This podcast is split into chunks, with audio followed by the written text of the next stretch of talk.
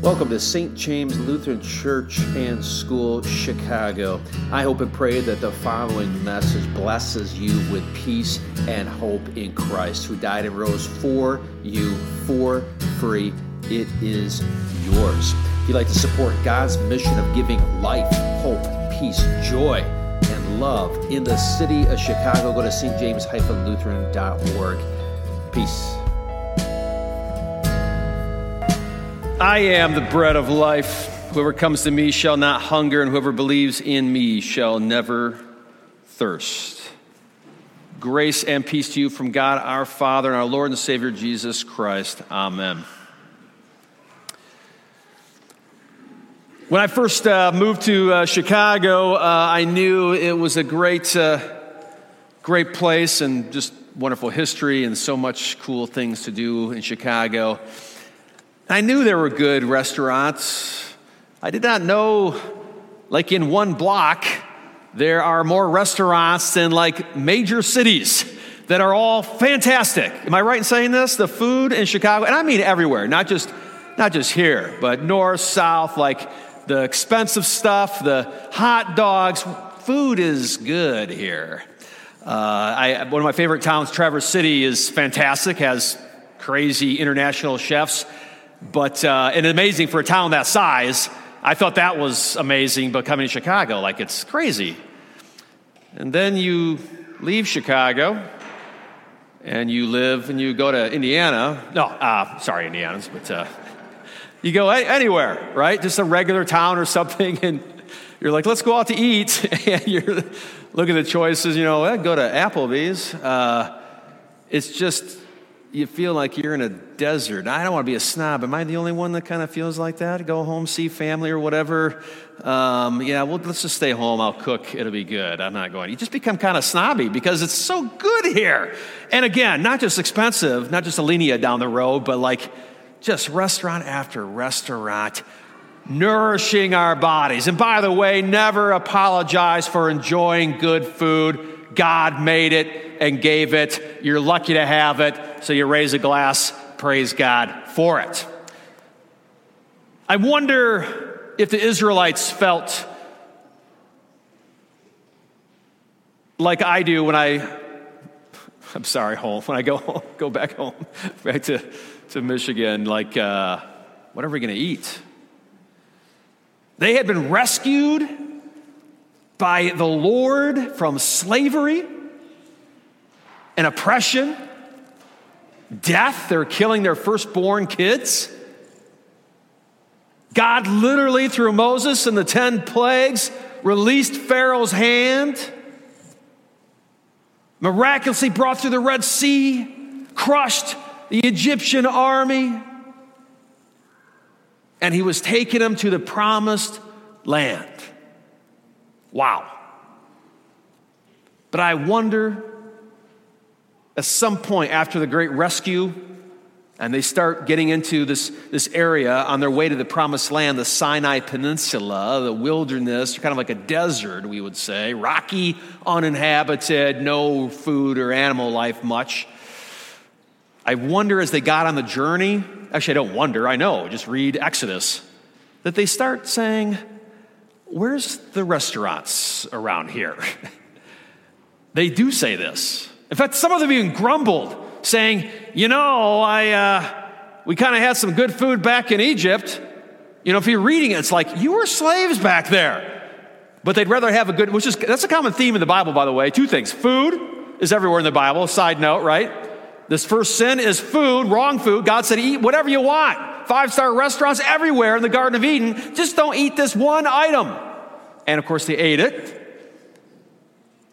And now you see them in, Israel, in Egypt and they're starving, and they would rather have good food but in slavery than little food but free. Think about this. Maybe you're like that. Think about that. Rather have good food but be enslaved than going without not the best food but free. Interesting question these days, isn't it? Anyhow, they were complaining to God. And it kind of reminds me of uh, When I was a kid, the first time we went to Disney World, and my dad said, We're going to Disney World, right? My grandparents were down there, and, and uh, was, I think it was Christmas uh, evening. We were going to leave and make from Michigan. We we're, we're driving there, six of us, long trip. We got in a Ford Fairmont, by the way. Anybody remember the Ford Fairmonts? That is not a car for six people. Anyhow, another topic. Uh, I was excited, right? Everybody is. You're thrilled. You're going to Disney World. Well, quickly on the drive, as it goes when you go with your family, your kids somewhere, it could be the best news in the world. The destination might be the greatest thing in the world, but the next thing you know, within maybe, it seemed like to me days, but probably just a half an hour, I was starving and thirsty. And this is the worst trip ever. Anybody ever do that to your parents? Okay, all right. No? Yeah, right. The Israelites are basically doing that, right? all excited, great. And next thing you know, it's like, holy cow, we're in a desert and this isn't very good. Kind of stinks. I'm getting tired. I'm hungry. This is day one of the trip, by the way. God hears their grumbling and he provides miraculous food. He tells them that we read about in chapter 16 of, uh, of uh, Exodus, where Rob had to say the word Omer. What is that? Just a, some certain amount. But God said, All right, every day you're going to wake up, there's going to be white, flaky stuff on the ground. Pick it up, eat it. Don't take too much, you little pigs. And don't save it for tomorrow, put in your 401k. You got just that day. And after that, it's gone. It's going to rot if you do save it. And each day, you just got to trust that I'm going to give you food. That's why Jesus says for, that we should say, Give us today our daily bread. And also, God, that's when God said, or Moses said, Man shall not live by bread alone, but ultimately, we have to live by every word or promise that comes from the mouth of God. They had to learn that, didn't they? They had no food. God dropped it. They don't know how it happened, and they couldn't save it, and they just had to trust that the next day it'd be there again. This isn't the point of the sermon, but do you live like that today? Have you learned to live like that a little bit? Stop taking things for granted. No matter how hard you work, how hard you plan, it'll all fall apart. You literally live by the hand or the promise of God. He's going to take care of you day to day. You got to learn to trust in that, don't you? And as you get older, I hope you kind of do. I think you, as you see things stripped away, as you see the workings of man, man's ability to, make bread is not perfect, and our bread spoils. But God provides day after day.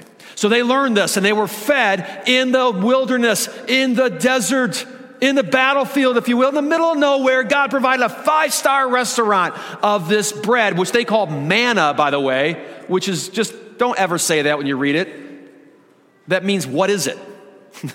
So they saw, hey, there's more what is it on the ground? That's literally what they called it because they didn't know what it was.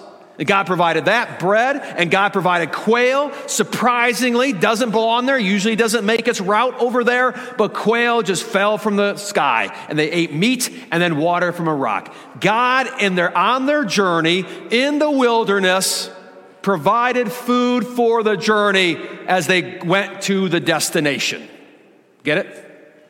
In the wilderness, God provided a five star restaurant for them to eat from and nourish them and sustain them as they went to their destination. And what was the destination? Speaking of food, a land of milk and honey. Food, food, food. God loves food. He's going to love, uh, you know, Gordon Ramsay, I think, if, if Gordon Ramsay is going to be in, I don't know. I, I think he is. Anyhow. In fact, in fact, it's constantly said that the, the future is a feast, right? And you're around a table with Abraham and Moses. Food, food, food, man. I love food. But God provides the most important food in the midst of nowhere, in the midst of our struggles, in the midst of our challenges, on our journey until that glorious destination. He did it for Israel, He's doing it for us. So then Jesus comes on the scene in today's gospel lesson. You see what he said? Forget manna, forget that cool, miraculous food. That was not from Moses, it was from God, it was from heaven. And then Jesus said, I am the ultimate bread of heaven. Believe in me, eat me. He later on says, Eat my body, eat my flesh, eat my blood, by the way. And you will have not just temporary life, but what? Eternal life. Christ is the ultimate manna. What is it? It's ridiculous. God comes down into our flesh. God's going to hang on the cross for us. He came down not just to, to us, but he came down all the way down to the cross, to the lowest of where we could possibly go, being the worst possible person. And there's Jesus hanging with him and you. Talk about bread from heaven, and there died for you, and three days later rose again. In Christ, you are not just taken care of in this physical world like the manna did, but Jesus gives us eternal life. If there's any food you eat, it's Jesus. If there's any meal that you give your kids, it should be Jesus. And if you haven't learned that yet, as our world falls apart, and it's been falling apart, by the way, I don't know if it's going to real it's, it's fallen apart, and it always really has. And all our work and all the things that we can do and all our technology, it falls apart and it fails, and it can only provide maybe a little sustenance. Jesus gives eternal life. You want your kids, you want yourself, you want your family, your friends to have something that they can that lasts forever. It is Christ and his promises.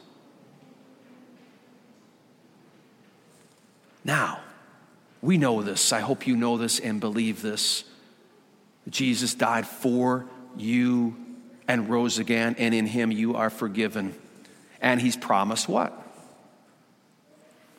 We're going to a glorious land of milk and honey. But better than the land of Israel, this one is the eternal, the new heaven and new earth where you will eat and drink with those that you love, where you will see those who have died before and hug them with resurrected hands, and you will eat wonderful food with them.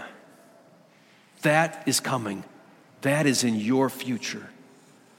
But now we're in the wilderness, right? We're journeying there. And it can get scary and frightening. And it doesn't look like there's any food, and it feels like a wasteland sometimes. And I'll bet the people in Ukraine feel like it's a battlefield. And I think we feel like that too. War and famine and illness. It's a Sinai Peninsula. It's a wilderness, wasteland, desert.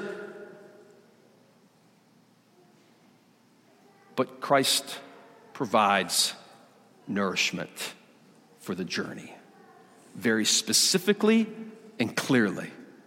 This is very, very important for you that He doesn't leave us to walk it alone or figure out ourselves how to get food or sustain that trip, but gives us, in fact, a five star restaurant in the middle of nowhere.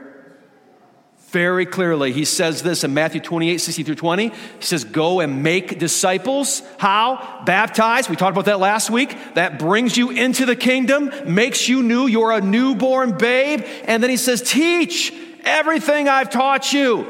But it's a continual, it's a participle, it's continuing, not just once, but keep on teaching. Is how you're made into a disciple. He says it in Luke that uh, forgiveness, repentance, and forgiveness in my name will be preached to the ends of the world. Paul says, right? You don't believe unless you hear. You don't hear unless someone speaks. part of that meal, that restaurant, is God's word preached and taught. It sustains. Not just with information, but it does something to your mind, it does something to you, your heart by the power of the Holy Spirit. I'm not here because I just wanted to talk a lot, although some might, may have a good case for that. We're not doing this just because man decided this is a cool way to do something on a Sunday morning.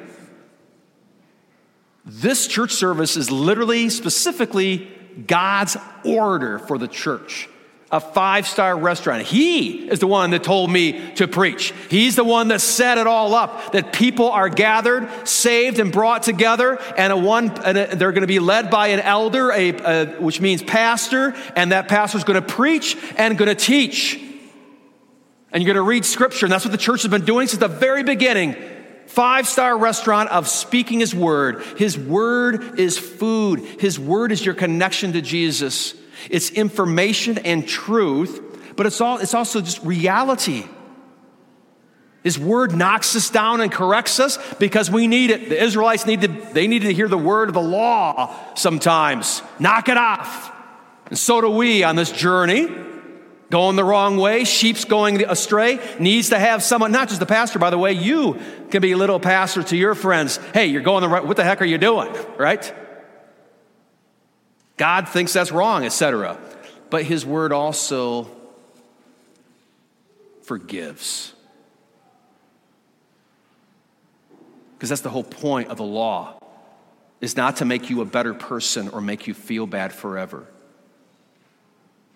but to drive you to the words of the one on the cross who forgives you for your sins, every single one. God's Jesus' words are food. And we get those words through the preaching and teaching of your church. It's how it has always worked. We get our spirituality, our framework, our Christianity. Your connection to God is through His words preached and taught. If, there's a, if you have a connection in another way, it is not God, or I can't count on it. Jesus said, told the church to do this. Does that make sense? This is huge. Because oftentimes I think Christians, like the Israelites, we want something greater and better. We'll even go back to slavery because there's better food over there. We, for some reason, we want to do everything else besides what Jesus tells us to do. We, he's a five star restaurant of His holy word that really works, that really informs, and paints a beautiful picture and keeps and reminds us constantly it's going to be okay, but we always want something more. So we want to find our spirituality and meditation, or we want to find our, we find a connection in God by going up some high hill and, and praying and looking for some kind of sign. Whatever. Jesus doesn't say he's there, but he does say he's there when his word is taught and preached. And he does command the church to do that, and that's where you're going to experience God, and that's where you're going to find your best foods in his word. Anything else, you're making up your own religion and ideas about God. This is absolutely fundamental Christianity 101. Your relationship with God is through His words, not just your words, what you think it is, His word. Genesis to Revelation. So that's part of the meal, a very important part. It forms our reality. We need to hear we need to be reminded from all the other words out there, we need to hear his words about who we are and where we're going, right? Just like these beautiful windows, the, the church service is a window saying, Look out this, it's going to be all right. You're forgiven, you're going to rise again. We need to see that more than we do the news. But the second part of the meal is the Holy Communion. This is the body and blood of Christ. Why are we doing it? Because Jesus said to.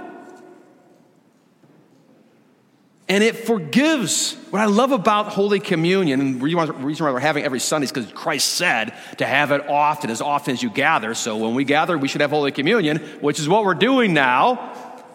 What I love about communion is, after the sermon, I talk a lot of know, God loves you, forgive sinners and we learn and think about it. Communion is He forgives you. You're eating and drinking it. This is Jesus' covenant with you personally. It's not just an idea. It's not just for those people, but when you come with your fears and your shame and your own personal struggle, you receive the body and blood. You know what I mean? God's forgiving you personally and giving you life. Friends, this is so huge. When it comes to Christianity, we do well, the cross or the resurrection, but the daily life, He connects with us through these means. We're doing this because He says so. Your connection to Christ, your strength through these crazy days are through His Word and through His body and blood. This is everything. I encourage you to get excited about that and to not go away from it. Because when you do, you start creating your own reality and your own religion, to be honest, and not the religion and the reality of life in Jesus. What I love about uh, communion and, and, what I'm talking about here, the, the five star restaurant, is look at that picture on your bulletin. I love these pictures of chaplains. I got a friend right now who's on a destroyer with a bunch of, bunch of guys, men and women, I'm sure, are scared or a little worried right now. And on that picture, you see them on the battlefield. There is a chaplain giving them communion right there in the midst of their fears and their worries and their struggles. A five star restaurant of absolute forgiveness. Man, do you think that they needed that then? As they thought, maybe tomorrow I'm going to die? I'm sure they do. And that's a vivid picture, but that's what it is every time we gather in the midst of your battlefield and struggle in this wasteland of a world or in your own personal life. Jesus sets a table in the midst of your enemies and he feeds you with his word and his body and blood and keeps you going and nourished until we get to that great feast that is coming, and it is. In Jesus' name, amen.